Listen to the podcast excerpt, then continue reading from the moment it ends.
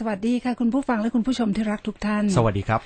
Smart Startup ในเบรกแรกเดี๋ยวคุยกับท่านรัฐมนตรีดีนะฮะ คุณพุทธิพงศ์ปุณกันกระทรวงดิจิทัลนะคะอ่าเพื่อเศรษฐกิจและเศรษฐสังกิจคมอืมนะครับสามนโยบายดิจิทัลโครงสร้างการทำงานของศูนย์ที่บอก Fake News Center เนี่ยเป็นอย่างไรกันบ้าง เพราะว่าปัจจุบันนี้ ออกกันมาเยอะมาโอ้โหกเฟกนิวส์เยอะมาก แล้วก็ได้รับ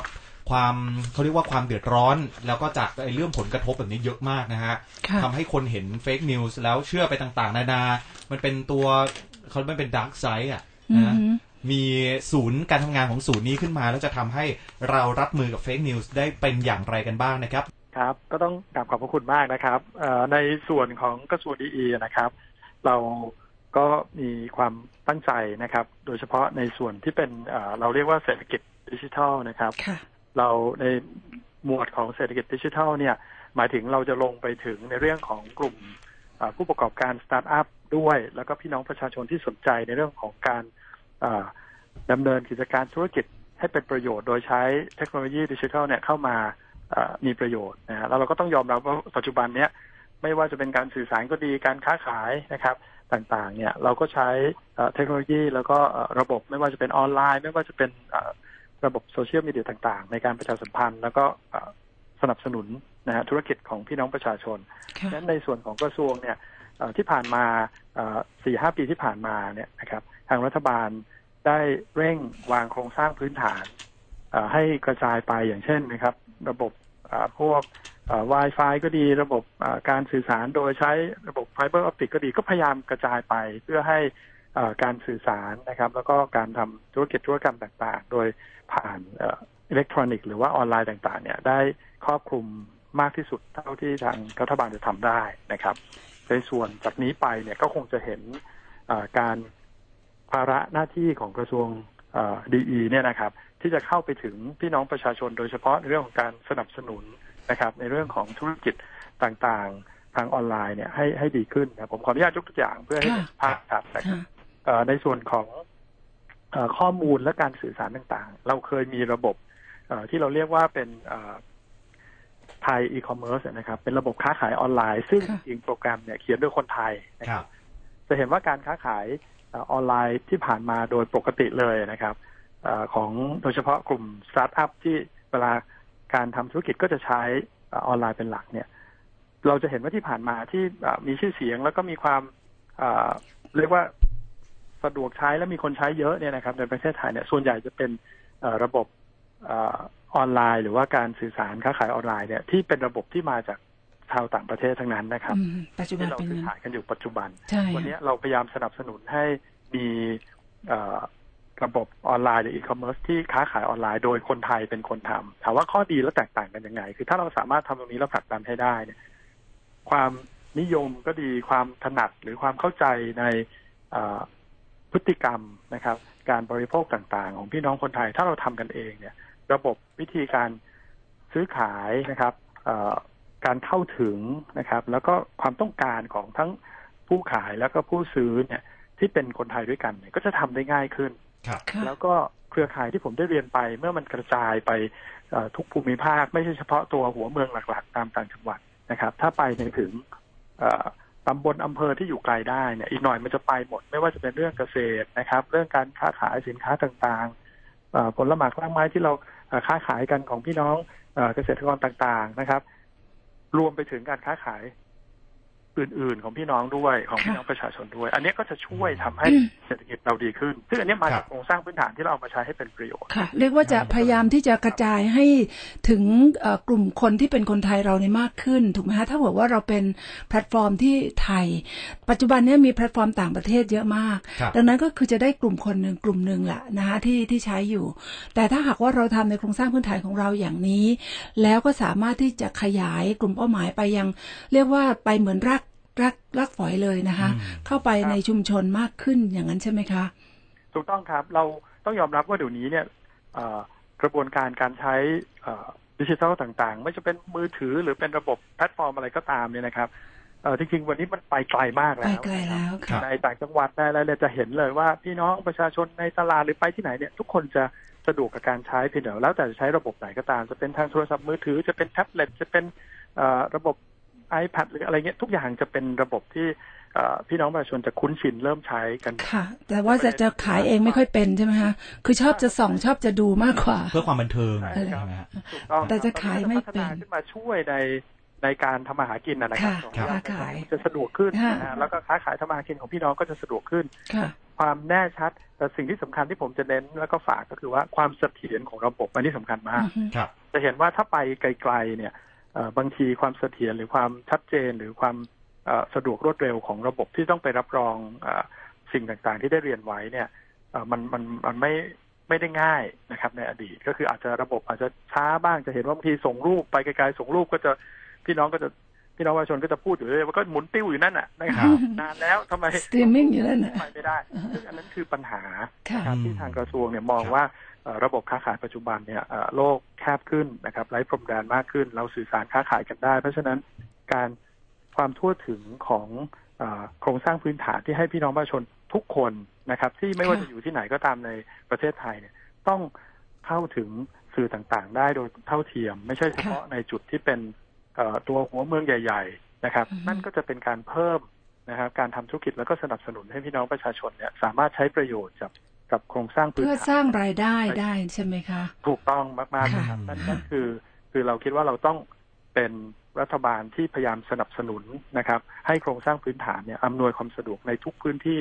ของพี่น้องประชาชนได้เท่าเทียมแล้วก็ทั่วถึง อันนี้คือหลักครับที่เราพยายามจะผลักดันภายใต้ท่านนายกพลเอกประยุทธ์จันทร์โอชา ท่านก็มอบหมายว่าเรื่องนี้ต้องทำให้ได้นะครับครับเท่าเทียมความเสถียร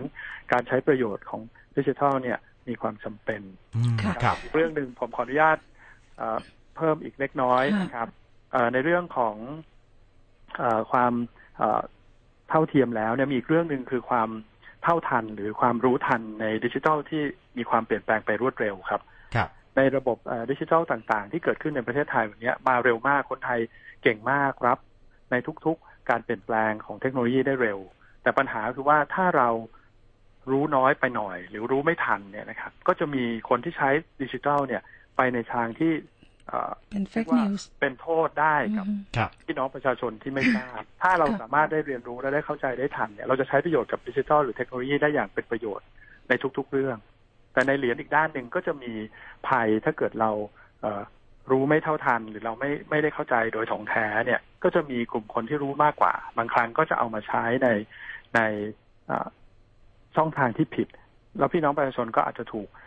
ชักจูงไปหรือถูกหลอกไปใช้เทคโนโลยีที่เราอาจจะถูกเป็นภัยต่อต่อต่อพี่น้องประชาชนได้ถึงลูกหลานเยาวชนทุก ๆ คนนะอันนี้ก็เป็นอีกภารกิจหนึ่งที่ทางรัฐบาลนะครับ พยายามที่จะมุ่งเน้นไปในเรื่องของการให้ความรู้นะครับ แล้วก็นำเทคโนโลยีใหม่ๆ เนี่ยมาให้กับพี่น้องประชาชนได้ได้ทราบได้เข้าใจ ก็อย่างน้อยก็เป็นการ เข้าใจแล้วก็นำเทคโนโลยีใหม่ๆเนี่ยไปใช้ในทางที่เป็นประโยชน์มากกว่าที่เราจะถูกเทคโนโลยีเนี่ยครอบงำแล้วทำให้อ่าเป็นปัญหาของสังคมไทย อันนี้ก็เป็นอีกเรื่องหนึ่งที่ที่พยายามจะเร่งทำให้ให้ให้มากที่สุดนะครับ แล้วก็ให้ทันท่วงทีเพราะดิจิทัลเนี่ยเปลี่ยนเร็วมากใช่ครับมาเร็วไปเร็ว อันนี้ก็ต้องเราก็ต้องทำงานให้หนักขึ้นนะครับครับค่ะเห็นว่าจะทำเป็นศูนย์ Fake News Center เลยใช่ไหมฮะโครงสร้างการทำงานของศูนย์เป็นยังไงบ้างครับเอาต้องขอบคุณนะครับเอ่อเอ่อในคำถามนี้ช่วงนี้พอดีวันนั้นผมมีโอกาสได้เอ่อ พูดถึงแนวคิดขึ้นมาในครัวันบแรกที่เข้ากระทรวงเมื่อไม่กี่วันที่ผ่านมา ก็ได้รับการตอบรับอย่างดีนะครับเอ่อต้องเข้าใจว่าวันนี้นะครับ ผมต้องเรียนว่าการสื่อสารผ่านทางโซเชียลมีเดียที่ผมเรียนเนี่ยทุกคนสามารถเป็นผู้สื่อข่าวได้ครับครับใช่ที่ผ่านมาเนี่ยสำนักงานสำนักข่าวส่วนใหญ่ก่อนที่เขาจะปล่อยข่าวไปให้กับพี่น้องประชาชนในอดีตเนี่ยเขาจะมีการกลันกรองดูว่าข่าวนี้เป็นข่าวที่ไหนเป็นข่าวเอ่อมีความจริงมีเกิดที่ไหนที่มาที่ไปเป็นอย่างไร นะครับ แต่วันนี้ผมเรียนผมเชื่อว่าทางเอ่อคุณลักษณะและคุณเอ่อสุทธิวัฒน์เนี่ยครัอบยู่ในวงการสื่อสารเนี่ยจะทราบดีวันนี้ประชาชนทุกคนสามารถเป็นผู้สื่อข่าวได้หมดแล้วครับ ใช่ครับค่ะสามารถอยากจะเขียนอยากจะนำเสนอจะตัดต่อจะอยากจะคิดอยากจะเขียนอะไรพอส่งไปปุ๊บพี่น้องประชาชนก็ส่งต่อๆที่เราเรียกว่าแชร์กันไปรวดเร็วมากค่ะนั้นความผิดพลาดหรือความแน่ชัดของข่าวที่ถูกกระจายออกไปเนี่ย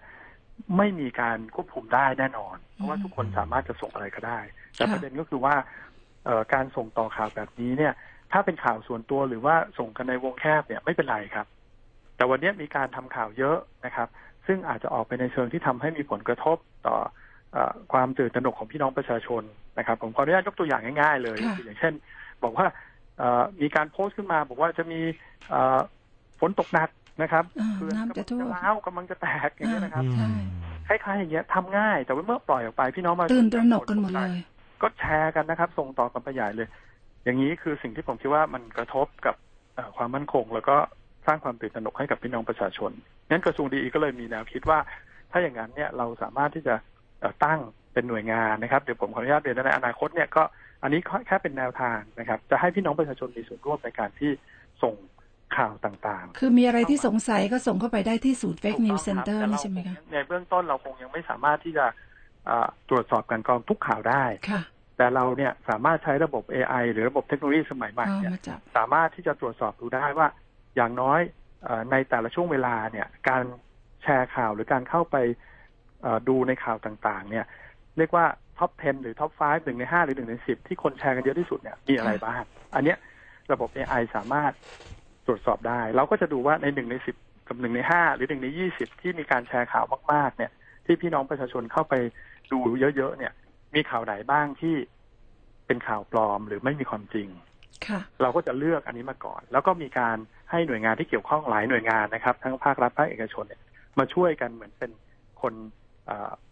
ตรวจสอบวิเคราะห์ว่าไอ้ข่าวนี้จริงไหมก็อาจจะส่งไปทางร้อยจุดห้าด้วย อาจจะส่งไปหลายค่ะๆหน่วยที่ที่เรามีการติดต่อกันไว้ แล้วก็ส่งกลับมาว่าเอ๊ะอันนี้รู้สึกว่าไม่จริงไม่จริงเพราะอะไรเราก็ สามารถที่จะมีแหล่งข่าวจากหลายที่ประกอบกับหน่วยงานที่เกี่ยวข้องที่เป็นต้นสังกัด ว่าไอ้ยอันนี้ใช่จริงไหมข่าวที่เป็นออกมานี้มันใช่หรือไม่ ถ้าเขายืนยันมาโดยผู้บริหารบอกว่าไม่ใช่เป็นแบบใดเราก็สามารถที่จะถึงขั้นตอนสุดท้ายคือส่งกลับไปในช่องทาง เพื่อให้ให้ความรู้ก็ดีที่พี่น้องประชาชนเนี่ยแชร์ออกไปว่าข่าวเนี้ยมีการตรวจสอบแล้วไม่จริงอืมอืมนะครับ แล้วก็ต้องอาศัยพี่น้องประชาชนนี่แหละครับ เป็นหลักที่ช่วยกันส่งต่อๆในอีกครั้งหนึ่งว่าข่าวเนี้ยไม่จริงค่ะ ผมคิดว่าแบบเนี้ยมันจะช่วยให้สังคมไทยเราอยู่กับเอ่อระบบข่าวระบบดิจิทัลที่ที่สามารถเชื่อมั่นเชื่อถือได้ในระดับหนึ่งนะแต่ในเวลาเดียวกันก็ต้องอาศัยความรอบคอบการเอ่อเสพสื่อหรือการเข้าใจสื่อต่าง ๆ เนี่ยในระดับหนึ่งด้วยสำหรับพี่น้องประชาชนนะครับ วันนี้ข่าวปลอมผมเชื่อว่ามีเยอะมากทุกคนมากเลยค่ะท่านผู้ฟังผมเชื่อว่าเข้าใจดีบางทีข่าวเล็กๆน้อยๆเอาบิดเบือน นั่นคือเราเน้นอย่างนั้น ไม่ใช่ครับเจตนาที่จะไปทำเรื่องข่าวการเมืองอย่างเดียวไม่ไม่จริงนะครับค่ะเราจะเน้นดูในข่าวข่าวทุกมิติที่กระทบกับเอ่อพี่น้องประชาชนในวงกว้างครับอันนี้ค่ะก็ป็นเดี๋ยวขออนุญาตถามย้อนกลับไปตรงที่เรื่องว่าจะผลักดันให้ประชาชนได้เข้าถึงเทคโนโลยีมากขึ้นเนี่ยนะคะเอ่อให้เข้าได้ทุกแพลตฟอร์มเนี่ย ทีนี้ปัจจุบันเนี้เราก็รู้ว่าเอ่อประชาชนก็อยากได้ประโยชน์ทางด้านการค้าขายอะไรต่างๆนะคะแล้วโดยเฉพาะอย่างยิ่งเราทราบกันดีว่า Big Data คือ Data is the king ใช่ไหมคะครับดังนั้นเนี่ยอ่าถามว่าในแง่ของรูปธรรมแล้วเนี่ยจะช่วยอย่างไรให้ประชาชนได้เข้าถึงอ่า Big Data ตรงนั้นนะคะหรือว่าจะให้บริการแบบ Single Windows อะไรพวกเนี้ยค่ะ ครับ อันนี้ก็เป็นอีกหนึ่งในวันนั้นที่ผมมีโอกาสได้ ได้ได้ได้ให้แนวทางไปกับทางผู้บริหารกระทรวงนะครับค่ะเอ่อผมขออนุญาตก่อนที่จะไปถึง Big Data เนี่ยผมขออนุญาตพูดถึงเอ่อ Single Window ก่อนค่ะครับก่อนที่จะไปถึง Big Data เนี่ย Single Window เป็นสิ่งที่ต้องทำก่อนนะถามใครๆถามว่าเอ๊ะ Single Window เนี่ยมันต่างจาก One Stop Service ยังไงนะครับ ซึ่งจริง ๆ แล้วไอ้จุดเดียวเบ็ดเสร็จสมัยก่อนที่ทำมาเนี่ยก็คือเป็นแนวคิดคล้าย ๆ กันค่ะก็คือพี่น้องประชาชนเนี่ยสามารถที่จะไปในจุดจุดๆเดียวในหน่วยงานเดียวกันเนี่ยไปจุดเดียวยื่นเอกสารปุ๊บ ไปรับก็ไปรับที่เดียวส่วนค่ะข้างหลังสำนัก็ประสานกันเองวิ่กี่โต๊ะก็ต้องไปประสานกันเองอันนั้นค่ะคือต้นในอดีตค่ะแต่ซิงเกิลวินโดว์ของเราหมายถึงว่าเราต้องมองด้วยระบบฐานข้อมูลที่เมื่อสักครู่ได้ได้นำเรียนอ๋อเชื่อมโยงกันเลยอือฮึเราเรามีหลาย ๆ ครั้งนะครับ ที่ท่านผู้ฟังก็ดีพี่น้องประชาชนเนี่ยจะไปติดต่อหน่วยราชการ ใช้เอกสารเหมือนกันค่ะนะครับ เหมือนกันทุกอย่างเลย ต้องไปสิบจุดต้องอ่าทำหลายชุดเอกสารทั้งหมดสิบชุดใช่ครับนะครับเพื่อไปต่อคิวแล้วไปยื่นในแต่ละหน่วยงานแต่ละหน่วยงานค่ะงั้นในมองมุมของ Single Window ที่ผมได้กราบเรียนเนี่ย อีกหน่อยเนี่ยเราจะพยายามเริ่มจากหน่วยงานที่สามารถที่จะติดต่อใกล้เคียงกันมีการใช้เอกสารคล้าย ๆกันนะครับ เราจะเริ่มจากตรงนี้ก่อนครับที่ที่ผมเรียนว่าเอ่อ ต้องขออนุญาตพูดเรื่อง Single Window ก่อนที่จะไป Big Data เพราะว่าถ้าเราเริ่มจากตรงนี้ไม่ได้ เราไม่มีทางสามารถกระโดดข้ามไปที่ค่ะเอ่อ Big Data ได้เลยอ่าฮะระหว่างครับกระทรวงกันเองเนี่ย วันนี้มีหลายกระทรวงมาก ที่ต่างคนก็ต่างมีเอ่อระบบแพลตฟอร์ม หรือว่าเอ่อโปรแกรมในการเก็บข้อมูลของตัวเอง ซึ่งก็เป็นคนละโปรแกรมกันนะครับครับคือเรียกว่าเอ่อการใช้โปรแกรมการใช้ระบบข้อมูล การเขียนโปรแกรมต่างๆ ก็ยังเป็นคนละโปรแกรมกันนั่นผมถึงบอกว่า ในส่วนของ DE ในเบื้องต้นเนี่ย เราไปศึกษาในเบื้องต้น เราคิดว่าในแต่ละกระทรวงเนี่ย ต้องเริ่มจากกระทรวงที่สามารถเริ่มใช้เอกสารของพี่น้องประชาชนที่มายื่นเนี่ยใกล้เคียงกันก่อน แล้วค่อยๆพัฒนาไปถึงเรื่องอื่นๆ ในแพลตฟอร์มต่างๆ ของแต่ละกระทรวง อย่างเงี้ยเป็นเป็นความเป็นไปได้มีจริง แต่ถ้าเราพูดถึง Big Data เลยอยู่ดีๆ จะกระโดดไปทำใหญ่เลยเนี่ย ผมคิดว่าอาจจะยังไม่ง่ายนัก เพราะแต่ละกระทรวงก็ยังมีหน่วยงานมีฐานข้อมูลที่อาจจะไม่ได้คล้ายกันมาก นั้นเราจะเห็น Single Window ในบางกระทรวงที่สามารถที่จะเริ่มให้พี่น้องประชาชนมีโอกาสในการที่จะใช้บริการได้สะดวกขึ้น ไม่ต้องถ่ายเอกสารอะไรที่คล้ายๆ กันแล้วต้องใช้เหมือนกันซ้ำๆกันไปบ่อยๆ แล้วก็เป็นภาระของประชาชน อันนี้คือเริ่มต้นนะฮะอีกหน่อยก็จะพัฒนาไปในเรื่องของการค้าขายอีคอมเมิร์ซอันนั้นมีแน่นอนในอนาคต แต่ว่าเราต้องยอมรับว่าเราต้องเริ่มจากสิ่งที่เป็นไปได้ แล้วค่อยๆ เริ่มทำก่อนนะครับ อันนี้จะเกิดขึ้นจริง หลังจากแถลงนโยบายพรุ่งนี้เสร็จแล้วปุ๊บนะฮะท่านวางกรอบการทำงานอย่างเอ่อเรื่องของศูนย์ fake news ยังไง แล้วก็เรื่องของเออการที่จะทำให้ประชาชนมีรายได้ยังไงฮะครับจากเอ่อแถลงนโยบายเสร็จเนี่ยจากต่อไปก็จะเป็นเรื่องของการพิจารณางบประมาณของสภาผู้แทนราษฎรนะครับครับดังนั้นหลังจากที่แถลงนโยบายเสร็จเนี่ยในทุกกระทรวง โดยเฉพาะกระทรวงของดีด้วยก็จะกลับมาเร่งดูเรื่องเออการวางแผนงบประมาณที่จะใช้ในในปีที่จะถึงเนี่ยครับนะครับ เพื่อให้ประกอบกับการที่จะนำไปสู่การปฏิบัติจริง ก็ต้องมีงบประมาณที่ทำไว้แล้วก็สอดคล้องกันนั้นผมเชื่อว่าจากการแถลงนโยบายเสร็จเนี่ยทุกกระทรวงก็ลงมือทำแต่ก่อนจะลงมือทำได้ ก็ต้องรีบไปเร่งวางแผนในเรื่องของงบประมาณงบก่ปอนระมาณที่จะครับใช้เพื่อนำไปสู่การปฏิบัติ ซึ่งก็ใกล้แล้ว ผมเชื่อว่าหลังคจากรับแถลงนโยบายเสร็จเนี่ยภายในเดือนสิงหาเนี่ยก็น่าจะมีการบรรจุในเรื่องของการพิจารณางบประมาณของสภาผู้แทนราษฎรฉะนั้นครับหน่วยงานทุกหน่วยงาน โดยเฉพาะกระทรวงดีก็ต้องเร่งนะครับทำ แผนในการใช้งบประมาณเนี่ยให้ให้แล้วเสร็จเพื่อจะได้เข้าทันเอ่องบประมาณในปีหน้าที่จะเข้าในเดือนสิงหาคมที่จะถึง อันนี้ก็คงเป็นครับยุทธศาสตร์ต่อไป แล้วก็จะมีค่ะรายละเอียดของแต่ละโครงการที่ไม่ว่าจะเป็น Fake News Center ที่ผมเรียนไปและอื่นๆ ก็คงจะครับลงรายละเอียดได้ชัดเจนมากยิ่งขึ้น ค่ะครับสู่การปฏิบัค่ะ เพราะฉะนั้นเดี๋ยวหลังจากที่พิจารณางบประมาณเสร็จได้ไทม์ไลน์ออกมา เดี๋ยวทาง FM 100.5 ขออนุญาตสัมภาษณ์ท่านรัฐมนตรีอีกรอบหนึ่งนะฮะขออัปเพราะคิดว่าหลายเรื่องเหลือเกินนะครับ ขออัปเดอีกครั้งนะคะ วันนี้ขอบคุณนะครับบางทีครับตอบได้ไม่ทุกไม่เป็นไรคำถามได้ยินดีครับค่ะในอนาคตครับครับ ขอบคุณมาก ๆ เลยค่ะ ขอบคุณครับขอบคุณดีครับ สวัสดีครับ สวัสดีค่ะ